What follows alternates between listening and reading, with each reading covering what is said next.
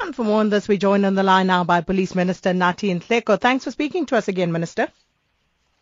Yeah, good morning, ma'am. How are you this morning? Very well, thanks. Now, uh, Minister, um, uh, um, uh, President Jacob Zuma was talking about, you know, a plan that uh, needed to be implemented urgently, and uh, now it seems as though, uh, at least according to reports, that you are saying this plan will now be implemented immediately. Are you able to tell Right. us more about this plan? What it, exactly will it entail? There are a few elements uh, into into the planning. Um, one of which uh, are issues of access control and situational analysis as well as resourcing. And what that entails, essentially, it's it's about scanning the environment with a view to identify potential threats uh, uh, of, of attacks and so forth, but also establishing and determining the modus operandi of perpetrators and threats and trends in respect of that's one element. The second the element of the, uh, you know, a, tactical response plan is around the skills development and maintenance, which essentially, uh, on and on, it's about the regular sort of identification of skills gaps and attendance, um, and looking at the required operational, tactical, and vehicle sort of operational issues and so on. The third aspect, of course, is about uh, raising awareness within, you know, the police uh, services, specifically uh, our members in the in the police uh, in the police service, and that's an issue that has got to talk to uh, uh, issues of personal and operational safety and security, uh, including issues of the uh, uh, related uh, activities such as uh, you know road safety and, and, and all others and so forth. So these are some of the elements uh, relating to the issue of uh, you know a technical response uh, kind of plan, but also what we have asked our people to to do is that in relation to existing sort of uh, standing orders and operational orders, for instance, within the police, um, our you know station commanders, unit commanders, and so forth have got to play quite a much more of an active role in ensuring the implementation of such. And uh, speaking of, you know, such standing orders and um, uh, safety uh, considerations, Gauteng Community Safety MEC uh, Sizakele Nkosi uh, came out and she said that most of our officers actually are not wearing the bulletproof vest to protect themselves from attacks. Uh, how do you plan to instill that culture that police uh, need to be more safety conscious? But that's that's more to do with the supervisory function as well, and that's why you were saying station commanders, unit commanders, and responsible level management within the police service have got to ensure that indeed uh, uh, such uh, such equipment and relevant equipment, for an example, is put to effective use when when we are conducting operations. And then, um, Minister, also yesterday you made an announcement uh, that Mthandazo Ntlemeza uh, is now the new head of the South Africa's uh, of South Yes. Africa's elite crime fighting unit, the Hawks.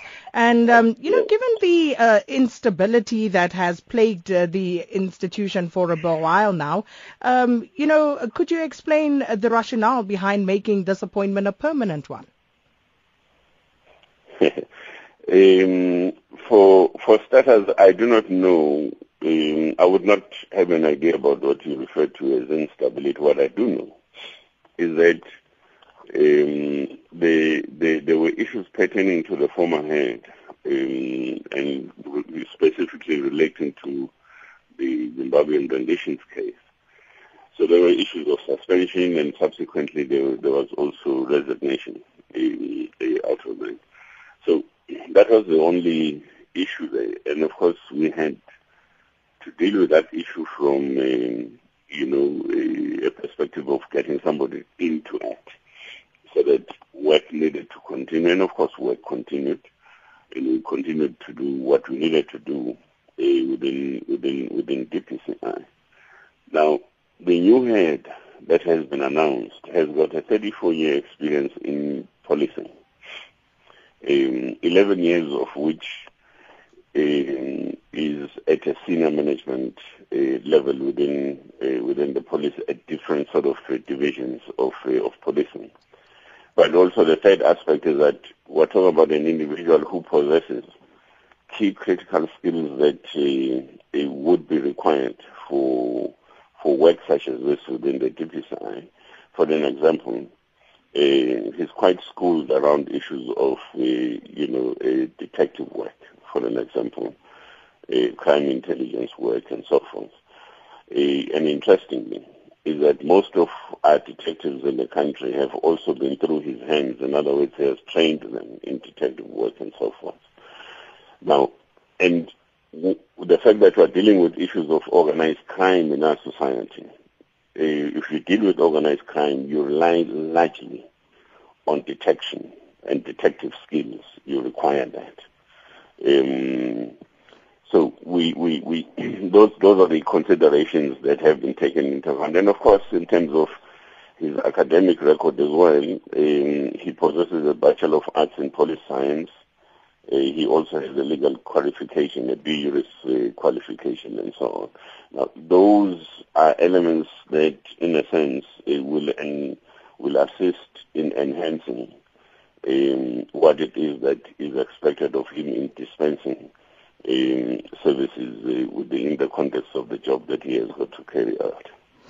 Uh, Mr. Ntlemeza's character has been, uh, you, you, know, called into question. Um, High Court judge actually found um, and, and, and expressed that he was dishonest, he lacked integrity and honor, um, made false statements under oath. And as you say, he will be dealing with organized crime. So surely you're looking for someone with impeccable character. So, so, so how do those two That's, square? Yeah, th- those were the unfortunate comments uh, by the judge very unfortunate indeed. Um, in fact, I was asked this question yesterday, and it's interesting that uh, when you read what the judge said, is that he said, in his view. Now, a view is an expression of an opinion. In his view, and now the fact of the fact of the matter is that um, you then also have a you know different understanding somewhere else as if there was um, a passage of an order or a finding uh, and so on. And in fact, it would now be recorded. It's, it's a matter of public record that post that particular uh, those, particular comments in the context of the judgment that was handed down, we co- continued and you know, uh, conducted further investigations through the Werksmans uh, attorneys.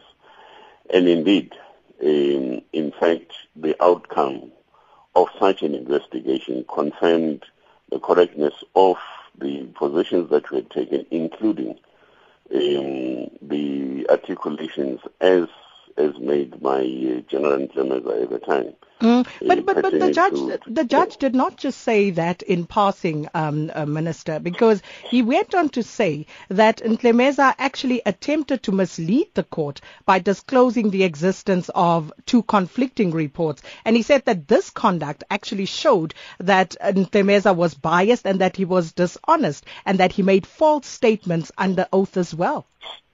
That speaks to but, the character of the person. But, but that's the point that, um, that, that I've just made. That the, the judge said he had a problem with the fact that he disclosed the existence of the two reports now, and the fact is that that fact has been established that indeed there were so-called two reports. That that fact has now been established. It's there. It's a matter of public record. So um,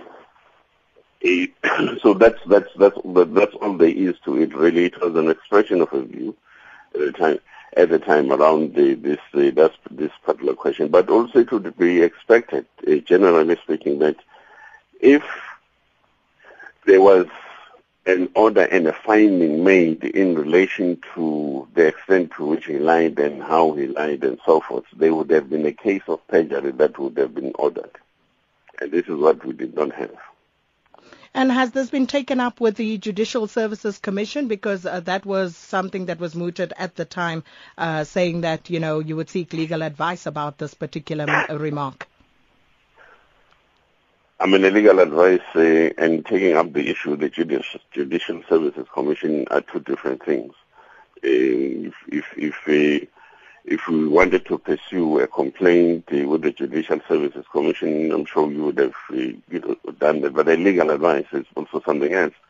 it, it was to take a legal advice on the basis of what you therefore need to do as as an expert mm-hmm. and so on. But it would also be known that uh, we had we had essentially also you know taken up the matter on on review at the time uh, when uh, when when uh, when when this issue arose and so forth. But you know we all know now that we also proceeded with the disciplinary sort of uh, hearings, which indeed uh, you know arrived at the conclusion that the affected affected individual and all individuals had to be dismissed from the service.